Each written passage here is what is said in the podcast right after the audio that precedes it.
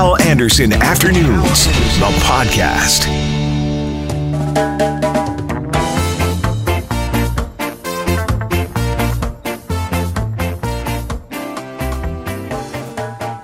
Joining us right now on the phone is an ER doctor, Dr. Christian Thompson, and he's the president elect of Doctors Manitoba. Good afternoon. Good afternoon. Thanks for having me. Yeah, congratulations on uh, uh, being chosen to lead your organization. Picked a heck of a time. no kidding. I think of that. You know, I, I had Dr. Roussin on a, a couple of weeks ago, uh, and I asked him, I said, Did you ever imagine that you would be dealing with daily news briefings like this in a pandemic? And he goes, No. Like, and, and you can't ever imagine. I mean, you know it's possible, but you can't ever imagine for this sort of thing, can you?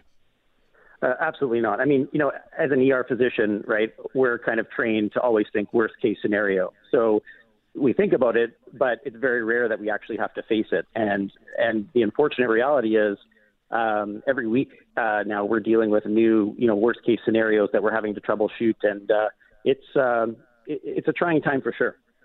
Absolutely. Uh, Tristan ran down some of the numbers uh, from Doctors Manitoba in his newscast there. Basically, you have Google uh, mobility data and you've compared it now to the start of the pandemic. Boil it down for us here. Uh, we're doing pretty well, aren't we? Well, uh, I would disagree with that. Okay.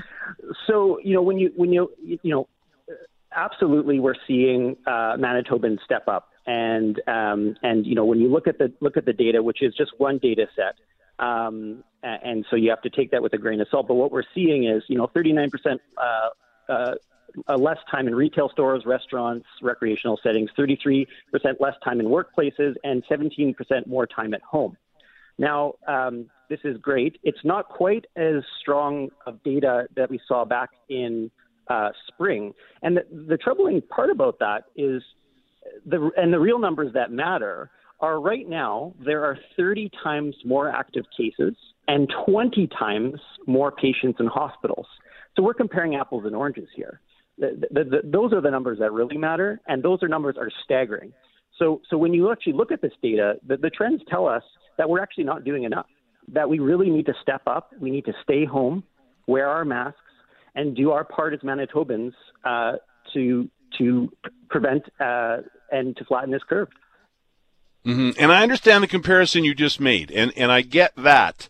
Uh, but back in you know March and April, we had a complete shutdown, and we are far from a complete shutdown right now. And so again, I know Dr. Roussin's message is stay home, but everything around us is nothing like it was uh, back at the start of this. It was a complete shutdown then. It's not now. So I guess that's why I started my conversation with you by saying we're doing not bad compared to the spring when there, it was a complete shutdown. But you're right. The numbers are much worse now.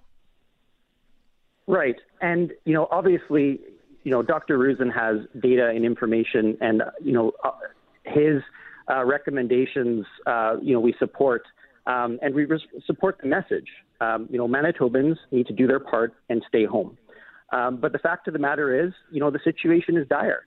Um, and so we need to follow Dr. Roussin's recommendations, uh, and, and that means staying home, wearing a mask, uh, and uh, ensuring that we uh, do our part uh, because it is uh, critical. You know, I look at the numbers every day, as you do and as many people do. Uh, 11 deaths today, but I see 400 cases again. The cases haven't really dropped off. There have been a couple days where they were a little lower, but 400 today is right back up there again. We've got 249 people in hospital, 40 of those people in ICU. When we're seeing 400 cases like that, we know a certain percentage will end up in hospital, possibly in ICU, and then there will be deaths resulting from that. And we are very close to maxing the system right now already. You're exactly right. And and you know, I, I think actually some staggering numbers. You know, people there are people out there that say, you know, this is this is just the same thing as the flu. Well, I can tell you emphatically, it is not. So some numbers that that actually might be really relevant here. So in the entire season last year, uh, the entire flu season, there were 40 ICU patients total for the entire season. Well, right now, there are 40 ICU patients today with COVID 19 in our province. 29 deaths in the entire flu season. Uh, 190 right now. This is not the flu. Um, I cannot say that more emphatically. Um, we are dealing with a novel disease uh, that is killing Manitobans, and our system is reaching the brink. And, and we really need Manitobans to step up and do their part. Um, look at, you know, being on the front lines, uh, I, I can see this happening in real time, and it's, it's scary. I'm glad you made that flu comparison because we hear that from a lot of people, uh, not a lot of people. We hear that from some people who don't think this is as big a deal uh, as it is, and they will often say, "Come on, it's the flu."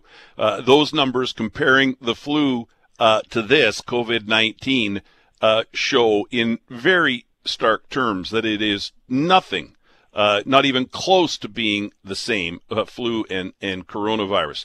You said we need to do more, and I agree. We need to stay home. Period. That's it. It's not difficult. That's that's the message. That's uh, whatever the health orders say. That's it. Just stay home.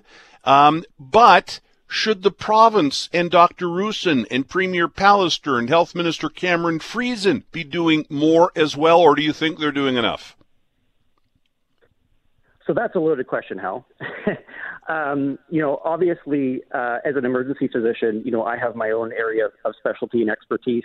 Uh, and Dr. Roussin, as you know, the, the public health officer uh, and our um, you know leader in this in this fight, um, has a wealth of information and expertise. And and so I would I would say to Manitobans that uh, you know Dr. Roussin is is our leader in this, and to follow his recommendations. And his recommendations are clear. Uh, we need to stay home. We need to wear our masks we need to uh, limit our contacts, and we we shouldn't we shouldn't be thinking uh, you know reasons for uh, uh, why why we should should go out. It should be more reasons why we should be staying in. Um, you know, we shouldn't be finding excuses to leave the house. The, the default answer should be you're at home and you're doing your part. Okay, I agree, and and I wasn't trying to throw a curveball at you. It's just, I, I think it's a valid question because if we've got people, uh, whether it's businesses or individuals, trying to skirt their way around uh, the health orders, then I wonder if Dr. Roussin and Premier Pallister and Minister Friesen should be doing uh, some things to close those holes. That's all I was getting at there, but I, I appreciate your answer. Uh, your answer, uh, Dr. Christian Thompson. Thank you very much. Appreciate it. Thanks so much. ER doctor and president elect of Doctors Manitoba. Feel free to weigh in on any of that. 204 780 6868. Hal at cjob.com. During the show, text message or phone call at that number uh, is a good way to reach me. And if you want, send an email, and I'm happy to answer it. Uh, if it's urgent during the show, I'll try my best. Or if it's uh, just a suggestion or maybe a, a show idea or, or, a guest suggestion, uh, pass those along. Hal at cjob.com. My inbox is always open 24 7. Joining me now, Sean O'Shea, Global News consumer and investigative reporter. Sean, good afternoon. Hi, Hal. Thanks for having me on.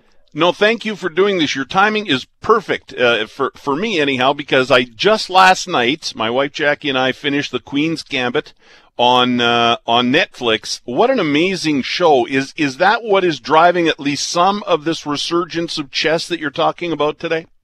Hal, that's driving a large part of it, according to uh, one grandmaster, one uh, top Canadian I spoke to, and a number of other people. I, I guess we have to be careful not to do any spoilers, right? Right. Uh, I've watched part of it, and and I can see why, having watched what I've watched, and you watching the whole thing, why it would spawn so much interest. And people who teach chess and people who are really good at chess said this is one of the best things to happen to chess uh, in Canada because it's really raised a level of interest in a game that they've been trying to raise a level even higher on for, for many, many years. I have never wanted to play a game of chess in my life until I started watching this show. And especially last night, I started thinking, is that old chess set that I had years ago still downstairs in, in one of the boxes? The show was so well done. And of course, they used lots of, you know, big names in the chess world to get it right. And I think that really adds a lot to the show as well. Um, and I think too, uh, and even after watching this show, I feel like you got to be pretty smart to be good at chess, and I don't know if I'd be any good for that reason. But uh, it, it, certainly has been an entertaining show, and so give us a sense of of why and and how chess is becoming more popular right across the country now because of this show.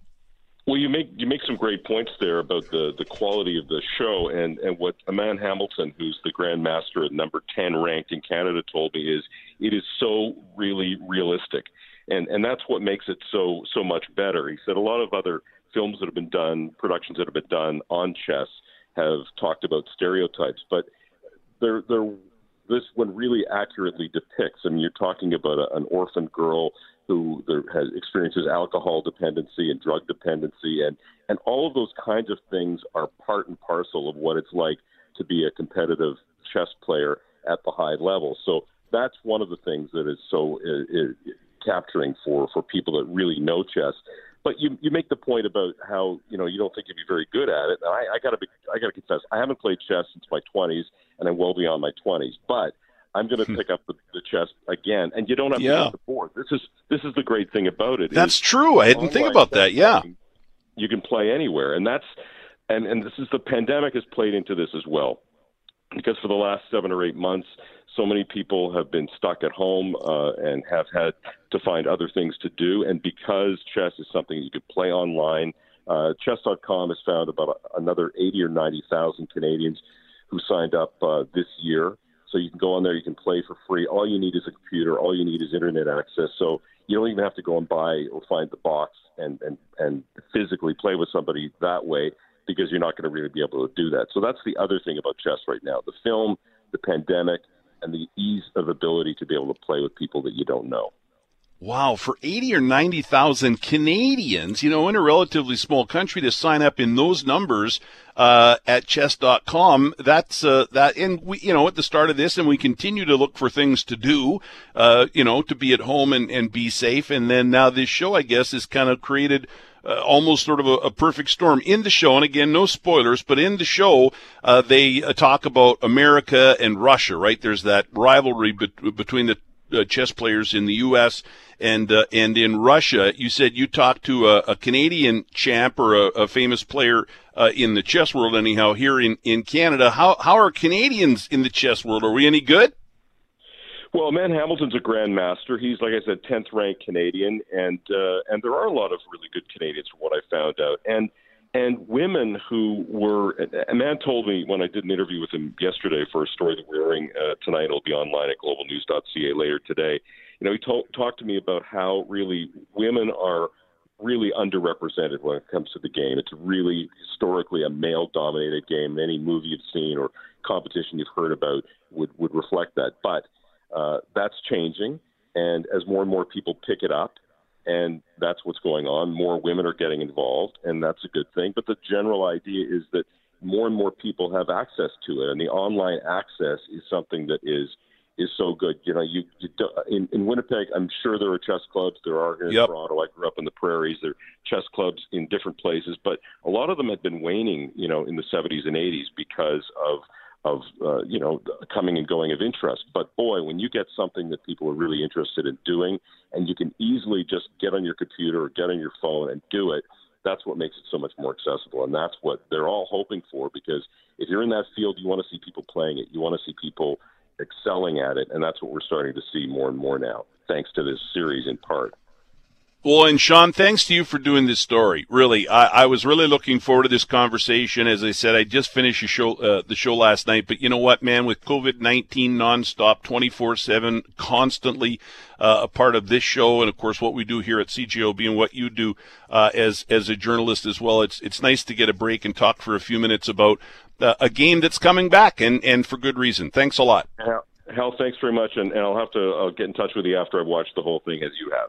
Yes, yeah, you're going to love it. It's it gets better as it goes, and the ending is fantastic. It's it's based on a book, and I the first thing I said to my wife Jackie when we were done is I said I wonder if there's going to be a season two because they do call it season one, but I guess if they did more, it would be based on you know new writings, not on on the book, or you know those are at least the conclusions that I'm I'm making on that. Sean O'Shea joining us here. Thanks, Sean. Thanks very much, Hal. All the best. You too. Global News consumer and investigative reporter Sean O'Shea. Yeah, watch it. It's it's really really good. Joining us on the phone here now, Rob Warren, marketing professor at the University of North Dakota. Rob, good afternoon. Good afternoon, Hal. Hey, thanks all. By the way, you know, we call on uh, several of you very often, far too often probably, uh, for these conversations, and I really appreciate how you're always available. Thank you. Oh, you're very welcome. It's my pleasure.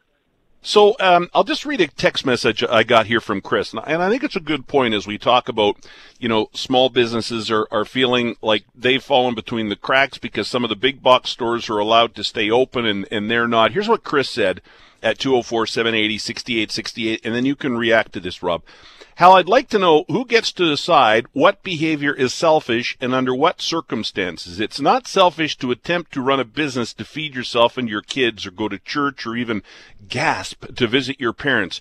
Those things are human and normal. Besides that, it's not unreasonable to expect to be told what exactly the law is and to exercise any and all freedom inside the law without fear of judgment or reprisal. I think the point Chris is trying to make, I believe he's trying to make this point, is a good one. That these orders should be more specific to eliminate the loopholes, and then there's no gray area. It's black or white. I, I'd agree with you uh, and Chris 100% on that. The problem is right now what we've granted is a named retailer the essential status – not thinking about all the ancillary pieces that they have associated with them that are putting competitors at an unfair advantage. And we've seen over time what allowing the big players to do is done to local retail. Yeah, uh, and you know, you um, under most you give somebody an inch, they take a mile. But I think when you're talking about these big companies, even more so for them. And and there's been some discussion about, you know, why are they advertising Black Friday sales and shopping for Black Friday when we want people to stay at home? But this is what they do, I guess, right? Well, it, you kind of got two things. So the biggest difference between somebody who owns a company for themselves and a big box is one's publicly traded, and the way you're rewarded in the publicly traded market is by increasing the stock price, and the stock price goes up with increased sales. So everything, if you're a manager, is geared towards that. You don't think usually outside that box. Now, the, the fact that they're advertising Black Friday sales, I, I'm going to guess those were planned six months ago, and they're not even planned locally. They're done at a national level without the person sending them out knowing what's going on at the local level or really caring because there's something on their calendar that says do this now. Is there a solution here, Rob? I, I kind of thought the province, whether it was going to be Roussin or, or Pallister or Friesen, I kind of thought the province was going to come out and clarify uh, these uh, public health orders to eliminate some of these loopholes, these gray areas. But it's now been several days, and now I don't think that's going to happen. Is, the, is there a solution here, or is the the little guy, the mom and pop stores out there, just going to have to try and get through this? Well, the big names, the big dogs, thrive. So here's where you see the power structure is the big guys when the when they hear that they might be shut partially down go well we can't do that it's a it's an all or nothing approach and we're, we're perfectly happy to shut down and you know save some money that usually means the the government doesn't want to see that happen because then we've taken away all choice in what's considered to be essential the the local players need to spend more time and they need to build up a better base. Okay, it's not that they haven't done a good job, but they just need to get build it better because we're going to be in this for a while yet. So that people understand that it's local businesses that drive the economy. They're the ones that support us in all of our community endeavors. It's not the big players. All that money leaves Winnipeg or leaves Manitoba at 11:59 each night. We need to support the local player. And as consumers, we have to change the way we think. And that's probably going to be the, the tougher one. But as consumers, we have to start thinking about how we can support the local player over the big guy. The big guy may be more convenient, may be open, but the big guy doesn't care about us, as we talked about when it comes to profits. The little guy, yeah. your local neighbor, does. Mm-hmm. Yeah, and we have to figure out a way, as you as you said, to to support uh, the local uh, businesses out there, whatever it is, whether it's goodlocal.ca, which is a website that Abhi Khan helped set up, which I think is a great idea, or, or whether we as consumers go, hey, the, the store that I like to go, th- go to doesn't have a presence online, and that's a whole other, you know, subject. They need to figure out a way to get online if they're not. But if they aren't online and you want to support them, it means picking up the phone and, and, uh, you know, ordering and curbside or delivery or, or whatever. But you're right. We, we need to, maybe we need to worry less about complaining about who's open and who's not right now and just decide who we want to support and make sure we support them. I agree with you. So I always say that, you know, before I came to North Dakota, I was down in Austin, Texas, and I still have my tie dyed shirt that says, Keep Austin Weird, support local business. and I believe in that. And I wear it around. Yep. People here think I'm crazy, you know, probably think I'm a yep. Democrat or something. Uh, but, yeah, which is bad in North Dakota. uh, but I believe in that. You have to support it. I mean, I'm looking at my my coworker's business, and she's getting. It got worse today with the close downs in Minnesota. She's getting, you know, creamed, and she's in the coffee business. No pun intended. And I just feel for her. And but more people need to support her. You know, saying, "Oh, I feel bad for you" is one thing. Buying something from her on a consistent basis, that's what matters. Yeah. Hey, Rob, again, thanks for your time. Appreciate it. You're welcome. Joining us now, another one of these guests that we rely on very heavily, especially over the last several months with the pandemic, Dr. Jason Kindrachuk, Assistant Professor and Canadian Research Chair of Medical Microbiology and Infectious Disease at the University of Manitoba. Jason, hello, good afternoon. How are you doing, Al? Great. Thanks for doing this.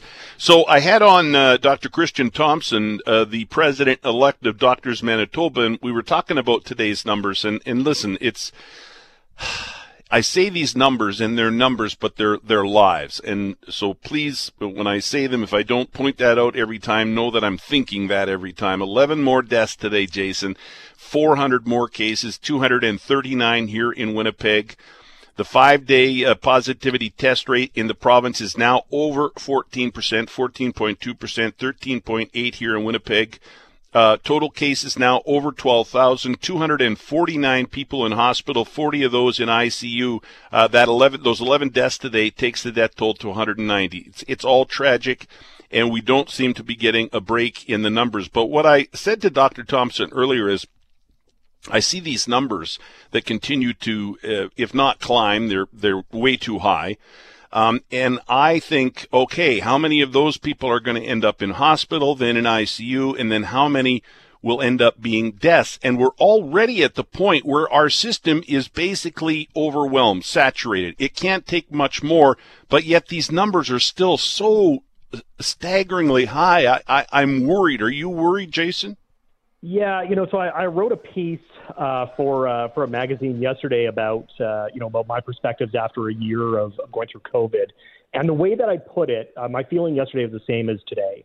There was a moment when I was in West Africa where we had, I think we had processed 140 blood samples that day. We were running out of uh, uh, equipment and consumables, um, and really probably 80 or 90 percent of those samples came back positive. Um, and there was just a feeling of just emptiness, just, just kind of that that feeling that your shoulders are shrugged over and you don't know where to go. Um, that's the feeling I've had over probably the past week or so, um, and, and I think we're all feeling that, and it's difficult because I don't know what that silver lining is. Yes, the, the two vaccines look fantastic, and, and that gives us some hope, but we have an awful situation we have to get through. Um, and it is it is really a, a dire situation. Where did we go wrong here? Is it because we did so well at the start that we got sort of complacent because we're almost twice as bad as anybody else. We're, it's not even close. Manitoba uh, when it comes to uh, you know per capita infections per hundred thousand people. I think we're close to double the next province, which is Alberta, maybe, or or maybe that's changed. But regardless, where did we go wrong, Jason? You know, I, I think this is going to be probably a, a thesis worth of of material for us to figure out how. I think that the, the problem is there's no one individual variable. Um, you know, I think there is certainly something to, to the side of complacency. We we all got a little bit complacent over the summer. We all found it you know much easier to go out and be around one another, and we know that this virus is insidious in the sense that it's able to transmit under the radar. Um, so the virus was likely transmitting through our communities at that time, but we weren't seeing those spikes. Um, the restrictions. I mean, certainly there's going to be discussions after the fact of when the restrictions were brought into place and whether or not those restrictions should have been harder, uh, you know, and, and really more of a hammer uh, earlier on than not. Um, our frontline healthcare workers, um, have we actually ensured that we had enough uh, material for them and enough backup for them so that they were actually able to do their jobs efficiently uh, w- without getting infected and, and without having concerns and fatigue weighing in. I, I don't know as if there's one variable, and I think that's the unfortunate aspect is we're all trying to figure out what went wrong, and the unfortunate aspect is we have a lot to figure out to get things back going right first everything we've been hearing, uh, and now today we hear the Pfizer vaccine is night. We heard 90% at first. Now they're saying 95%. It looks like they're going to try and get FDA approval in the states within days. Uh, the Moderna vaccine looks like it's about 90 uh, 95% effective. And everything I've been reading all along on these vaccines uh, you know, Fauci in the States was saying, man, if we get a vaccine that's 60% effective, that'll be great. And here we are with two vaccines that they're saying are 95% effective. And you're right, that's great news. We're in a mess right now, though. It's almost like, you know, it's that bag of chips that you want so bad as a kid, and there, it's sitting up there on the shelf, and you can't quite reach it even when you're on your tippy toes. Well, it's kind of like you're nine and zero oh at the midpoint of uh, the CFL season, and you still have nine more games to get through, right? Everything looks good, but you're not there yet. You're you're not at the Grey Cup, and, and that's the the issue that I find for us is we, we have that on the horizon, but the problem is we have to you know kind of weigh that temptation to basically throw our hands in the air and say, okay, you know, hallelujah, we're done, with understanding that we have months to go in this. Um, even when we start to see the, the either of these vaccines, which assumedly will will get licensed, once they start getting distributed, it is not going to be the next day that we go back to normal. Um, this is going to be a long process considering that this is on a global scale. So I, I think we, we have to understand that the things we're doing now and the struggles we have, um, they are going to continue. And, and we have to figure a way out to get to the point that we can get vaccines distributed and we can get back to a, a normal life, hopefully late 2021. How far? So you're thinking it might be the end of next year uh, before enough people have a vaccine that's effective enough for us to get back to something closer to normal? I think we're going to be looking at the you know late third, early fourth quarter next year, and I think part of that is the fact that listen, we have two vaccines that are uh, it's a new technology, it's it's mRNA. Um, it, it is indeed easier to scale up as compared to traditional vaccines, but you still have to scale it up. And the problem is, is that we're not dealing with an, an epidemic in one location uh, on the globe. It's across the entire globe. So um, there, there is going to be that issue of trying to meet the demand and, and having the supply to meet the demand. So I, I think we're going to be looking at a staggered release to most vulnerable communities first, and then moving out to the general population. So it, it's going to take time. It still will be a monumental effort and historically um, unprecedented, but it's going to take us time to get there. Melinda just texted in a great question here at 204 780 6868. She says, Hal, please ask Jason uh, if it's possible the virus might mutate and what would that mean for these two vaccines? Yeah, it's a great question, right? So, uh, listen, viruses always are mutating, and in particular, these types of, uh, of viruses. The good thing with coronavirus is they mutate at a lower rate. We've seen some mutations that, that have cropped up, um, but what we've seen so far is you can actually predict where those mutations fall in the virus and you can look to see where the vaccine or the antibodies that are generated from that vaccine will bind to on the virus. And so far, the information we have suggests that we're, we're not going to see a loss in uh, in neutralization um, from the antibodies that are generated from the vaccine. It's always a concern, but we have the platform, and the nice thing is that these platforms are adaptable. So uh, we have unbelievably smart people that are that are working on this, and they're they're certainly addressing these concerns. Couple more quick questions. We've got uh, research being done right here in Winnipeg and Manitoba on the vaccine and therapeutics front. What, what do we know about local research? What have you been hearing? can you share any? Can you share anything with us? I'm sure you guys all talk. You all, you guys all hang out on Zoom all the time, don't you? we, we do, right? And we're, we're also all competitors too. Um, no, listen, I, we, all work together. It's, it's been a global, uh, absolutely a, you know, a, a global partnership. Um, people in Manitoba are working hard. Uh, Dr. Yao in my department is working on, uh, you know, a, a, new vaccine. They're trying to get uh, their product into, uh, well, they're in preclinical development. Hopefully they'll be able to get enough, uh, enough testing to get into clinical trials in, in the near future. Dr. Kevin Coombs in his lab, they're looking at trying to identify drug targets um, for, for repurposed drugs uh, that we can basically get off the shelf and use.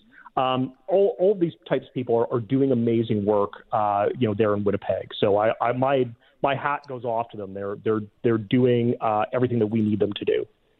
And let me know if I can join in on one of your zooms uh, one day. Let me know if that's uh, if that's possible. I'd, I'd love to hang out with you, uh, with you uh, doctors and epidemiologists and all you guys. You sound like a, a, fun bunch. I'll tell you, you're an important bunch these days. That's for sure. Hey, um, you know, and and, here's uh, we'll have this conversation. Uh, this is just a comment, and you can weigh in if you want quickly because we're out of time. But here's what I find really interesting dealing with COVID nineteen every day as you do, and I'm not dealing with it at the same level as you, but I'm reading and you know, and I was just reading a story where they have found that, um, as weird as this sounds, that COVID 19, somebody can, a man can get over COVID 19, but the virus is still present in his testicles, and they find it in patients that die. They find it is still in the testes, which, I, and my point is, as we go along over months and years, there's so much we don't know about this virus and what impact it's going to have on us for generations potentially. And Hal, that's exactly the research that I do on Ebola. We, have seen that with that disease. Um, so it is something that's been on my mind for a while. We, there are unbelievable amounts of information we still need to learn about this virus. Um, we're doing it in record time, but certainly the, the findings will not stop anytime soon. Jason, appreciate your time as always. Thank you very much. Take care, Hal. Hal Anderson Afternoons, the podcast, is available on Apple Podcasts, Google Podcasts, and anywhere you find your favorite podcasts.